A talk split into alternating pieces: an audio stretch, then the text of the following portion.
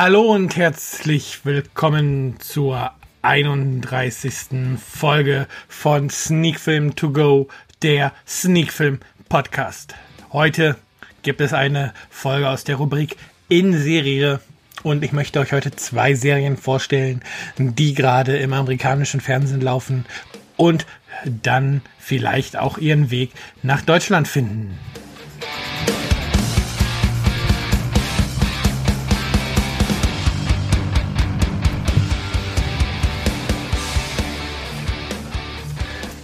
Ja, und damit sind wir mittendrin in dieser neuen Folge von Sneak Film To Go, der Sneak Film Podcast. Heute geht es, wie gesagt, in dieser Sonderausgabe aus der Rubrik in Serie um zwei TV-Serien, die gerade in Amerika laufen. Zum einen die ähm, Serie Inhumans, ein Ableger von The Agents of Shield und zum anderen um die Science-Fiction-Serie wie Orville. Ähm, fangen wir mit der ersten Serie an. Das soll in diesem Fall Inhumans sein. Wie gesagt, Inhumans läuft gerade auf dem amerikanischen Sender ABC anstatt von Marvel of Shield, spielt sozusagen auch im gleichen Universum. Schließlich ist es ja so, dass in Shield auch die Inhumans auftauchen, wobei Marvels Inhumans eine etwas andere Geschichte erzählt und man eigentlich keinen einzigen Shield-Agent hier zu sehen bekommt. In Marvels Inhumans geht es darum, dass die Inhumans seit vielen hundert Jahren ähm, auf dem Mond in einer versteckten Kolonie dort leben und jeder, der diese nichtmenschlichen Fähigkeiten hat, muss ähm, im Teenageralter, sage ich jetzt mal, ähm, in eine Art Kasten gehen und wenn man wieder rauskommt, weiß man halt, ähm, welche besondere Fähigkeit die jeweilige Person hat. Ja, so kommt es dann auch rein. So hat man also dieses ähm, Szenario aufgebaut. Ähm, diese fremde Welt dort auf dem Mond wird regiert von Black Bolt und Medusa. Ähm, Medusa ist vielen sicherlich alleine als Name schon ein Begriff und in Inhumans hat Medusa zwar keine Schlangen auf dem Kopf, aber sie kann mit ihren knallroten Haaren, die kann sie mit ihrem Gedanken steuern und damit alles möglich machen, hat dementsprechend auch langes, wallendes Haar. Und ähm, Black Bolt kann nicht sprechen, beziehungsweise darf nicht sprechen, weil seine Stimme tödlich ist und die beiden Medusa und Black Bolt sind sozusagen das, oder ja doch, sind das Königspaar, so kann man das schon richtig, ähm, von dieser Mond- Kolonie und ähm, Black Bolts Bruder Maximus ähm, hat ein Problem damit, dass er nach dieser Findung in dem Kasten halt ähm, seine oder keine Fähigkeiten entwickelt hat und das richtig herausgestellt hat, dass er menschlich ist und putscht deswegen ein wenig auf der Mondkolonie, sorgt dafür, dass Black Bolt und seine engsten Gefährten, ähm, also seine, seine Königin Medusa und seine engsten Gefährten Karnak, Gorgon und Crystal auf die Erde verbannt werden, damit er oben auf dem Mond die Macht komplett an sich greifen kann. Und genau darum dreht sich dann die Serie. Also es gibt einmal den Handlungsstrang auf dem Mond, wo Maximus nun versucht, die Stricke ähm, in die Hand zu nehmen und sein Regime dort zu festigen oder aufzubauen. Und auf der anderen Seite gibt es den Handlungsstrang auf der Erde, wo die ähm, Inhumans, die dort gelandet sind, erstmal wieder als Gruppe zusammenfinden wollen und müssen und die dann auf den Mond zurückkehren wollen, um Maximus zu stürzen. Ja, was soll man sagen? Eigentlich eine nette Idee, um mal was anderes als die ähm, Shield-Geschichten zu zeigen. Ähm, vor allem, da ja auch zum Teil die Inhumans schon in Shield vorkamen. Ähm, sicherlich ein interessanter Ansatz. Allerdings, was ABC hier gemacht hat, klappt überhaupt nicht. Also, die Geschichte ist wirklich dünn, die Effekte sind nicht gut, die, Schauspieler ja, spielen eigentlich ganz gut. Mit Ken Leung ist da sogar ein richtig bekannter Name bei, aber sie können sich nicht wirklich entfalten und sind sehr eingeschränkt. Ähm, was halt, ja, die Möglichkeiten angeht, ihre Charaktere darzustellen. Hinzu kommt eine CGI, die nicht immer wirklich glücklich ist. Und man sieht der Serie an vielen Ecken an, dass sie scheinbar schnell produziert wurde, würde ich jetzt mal sagen, weil ja der Inhumans-Film gecancelt wurde. Und man das Thema nun irgendwie dann doch noch ähm, verwerten wollte. Es ist ja so, dass ABC nun mal auch zu Disney gehört und Marvel nun mal auch zu Disney gehört und von daher hat man sicherlich einen Weg gesucht, diese Inhumans-Geschichte ein bisschen auf nicht auf die Leinwand zu bringen, aber halt ähm, ins Fernsehen zu bringen und zu verwerten. Und ja, es geht halt, es geht halt echt schief. Es, es wirkt wirklich dahingeschludert, nicht durchdacht. Und bei der Serie bin ich tatsächlich froh, wenn ich jetzt das Finale gucken kann in den nächsten Tagen. Die achte Folge. Und dann bin ich froh, wenn es dann im Dezember endlich auch wieder stattdessen mit Agents of Shield weitergeht.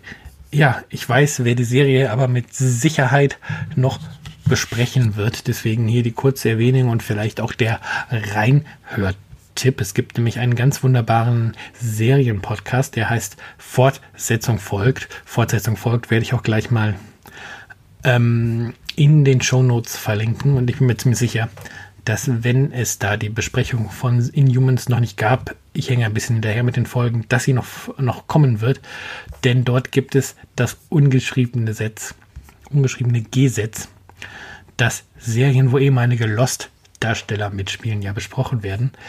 Und ja, in Inhumans finden wir genau einen solchen ehemaligen Lost-Darsteller, und zwar Henry Ian Cusack. Der spielt hier in Inhumans den Dr. Evan Declan, der eine nicht ganz unwichtige Rolle ähm, spielt als Bindeglied zwischen Mond und Erde. Und in Lost konnte man ihn halt als Desmond sehen. Ja, dieser kleine Absprecher noch zu Inhumans und dann soll es das mit dieser Serie gewesen sein. Wenn ich der Serie jetzt Punkte geben müsste, gibt es von mir ganz bitterböse zwei von zehn Punkten. Also wirklich nur was für alle, die das Marvel-Universum komplett abhaken wollen. Ansonsten kann man das wirklich links liegen lassen. Ähm, man kann also tatsächlich sagen, im Fernsehuniversum von Marvel gibt es hier jetzt den ersten Ausfall. Ja, kommen wir dann zur zweiten Serie The Orville. Und hierzu muss ich jetzt eins direkt sagen. Star Trek-Fans, ihr müsst jetzt ganz stark sein.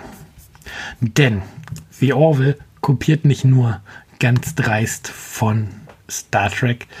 Ähm, aus meiner Sicht läuft The Orville Star Trek auch ein wenig den Rang ab. Also Seth MacFarlane ähm, hat die Serie erschaffen und Seth MacFarlane ist jetzt nicht gerade für seinen subtilen Humor bekannt. Ähm, hat ja Family Guy erschaffen, American Dad, Ted, A Million Ways to Die in the West, The Cleveland Shows. Ähm, ist jemand halt für wirklich bösen Humor und hat jetzt mit The Orville also eine Science-Fiction-Serie abgeliefert und die atmet wirklich aus jeder Pore Star Trek Luft, aber das jetzt nicht im negativen Sinne. Also man merkt, wo die Inspiration herkommt. Ähm, man merkt, dass viele Ideen aus Star Trek in The Orville eingeflossen sind. Viel vom Charakterdesign, was die Außerirdischen angeht, erinnert stark an Star Trek und dennoch schafft es The Orville einen ganz eigenen Charme und sein, seine ganz eigene seinen, seinen ganz eigenen Weg zu gehen. Also die Geschichte von The Orville ist folgendes. Ähm, es gibt dort einen angehenden Captain, Captain Ed Mercer, der jetzt Jahre darauf gewartet hat, endlich sein erstes Schiff zu kommandieren. Und er bekommt nun halt das Kommando über The Orville, ein Mittelklasse-Schiff der, der Union, der Union, wie es im Original heißt. Und ja, sie gehen quasi dahin, wo, naja, nicht ganz wie in Star Trek, wo noch nie ein Mensch zuvor war, also, aber sie gehen halt an die diversen Stellen im Universum und erleben dort ihre Abenteuer und man findet in der Crew dann tatsächlich jedes, jeden ähm, Stereotyp wieder, den man auf so einem Schiff erwartet. Also ja, vom, vom Bordarzt, vom Bordarzt bis ähm, zum First und Second Officer. Ähm, ja, man weiß, wer diese Figuren in Star Trek wären.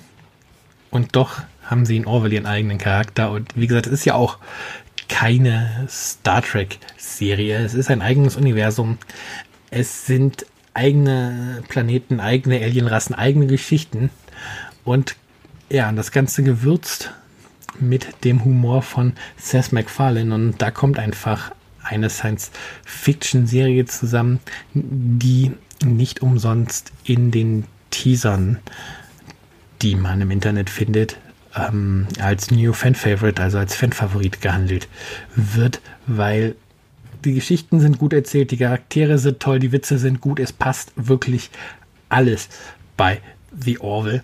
Ich habe jetzt noch nicht so viele Serien oder noch nicht in so viele Serien aus der aktuellen ähm, Season reingeguckt, was jetzt neu ist.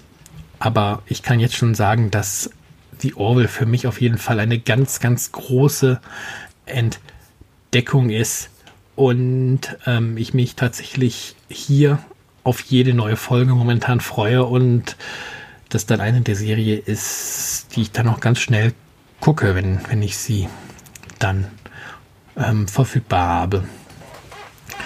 Ja, ähm, das Ganze ist wohl auch schon verlängert für eine zweite Staffel. Und ähm, wo Inhumans mich total enttäuscht hat, hat mich The Orville total überrascht. Das ist tatsächlich eine Serie, wo ich mir hoffe, dass sich ein deutscher Sender The Orville ganz schnell schnappt, dem deutschen Publikum zur Verfügung stellt. Ähm, sie ist halt tatsächlich auch noch gut besetzt dabei. Es ist nicht nur, dass sie gut gespielt ist. Ein Blick auf die Besetzungsliste ähm, offenbart, dass hier ja, wie gesagt, Seth MacFarlane in der Hauptrolle und halt als auch Schöpfer mit dabei. Er spielt halt Captain Ed Mercer. Adrian Palicki kennt man vielleicht auch, war in Shield zu sehen. Dann Norm MacDonald ist ein bekannter Name. Jetzt kein Hauptdarsteller, aber bisher in sechs von acht bisher gesendeten Episoden danach. Aber Victor Garber kennt man zum Beispiel. Rob Lowe hat einen Auftritt. Charlie Theron hat in einer Folge einen Gastauftritt. Also man sieht wirklich bekannte Namen, zum Beispiel auch T-Bag aus Prison Break. Robert Knepper ist dabei in einer Folge. Also sie schafft, die Serie ist gut besetzt, auch in den anderen Hauptrollen, wo jetzt dann auch Figuren oder Darsteller sind, die man jetzt vielleicht nicht ähm, kennt bisher, von denen man sicherlich in Zukunft hören wird. Also ich nenne jetzt einfach mal den Rest vom Hauptcast, soweit mir bekannt. Ähm, wir haben Penny Johnson, Gerald, Scott Grimes, Peter Macon, Holston Stage, Jay Lee und Mark Jackson noch dabei. Ja, jetzt ist die Katze mit irgendwas hier gerade abgestürzt. Sorry dafür, aber das passiert ja schon mal öfters, wenn die ein bisschen zu wild tobt. Ähm, so viel also zu The Orville. Punkte weiß ich gar nicht. Ich habe gebe ich jetzt auch noch mal. Ähm, ich bin fast versucht 10 von 10 Punkten zu geben, aber 10 von 10 Punkten bedeutet halt, es ist wirklich, wirklich komplett perfekt. Was dann den einen Punkt Abzug gibt, würde ich tatsächlich sagen, auch wenn ich jetzt nicht der größte Star Trek-Fan bin, ist, dass hier doch stark halt von Star Trek kopiert wurde. Deswegen für The Orville 9 von 10 Punkten. Ja, wer die Möglichkeit hat, amerikanisches Fernsehen zu gucken, ähm, läuft auf Fox The Orville. Ähm, ja, ist auf jeden Fall auch jetzt schon einen Blick wert und haltet auf jeden Fall die Augen offen, ob vielleicht ein Streamingdienst die Serie demnächst im Programm hat oder ob das Ganze dann doch auch im deutschen Fernsehen vielleicht gesendet wird. Ja, damit sind die beiden Serien besprochen. Ich hoffe, ich konnte euch die Serien etwas näher bringen. Die eine, wie gesagt, ein Totalausfall, die andere ein echter Hit. Und dann bleibt mir nichts weiter zu sagen als habt eine schöne Woche und wir hören uns nächsten Sonntag wieder zu einer neuen Ausgabe von Sneak Film To Go, der Sneak Film Podcast.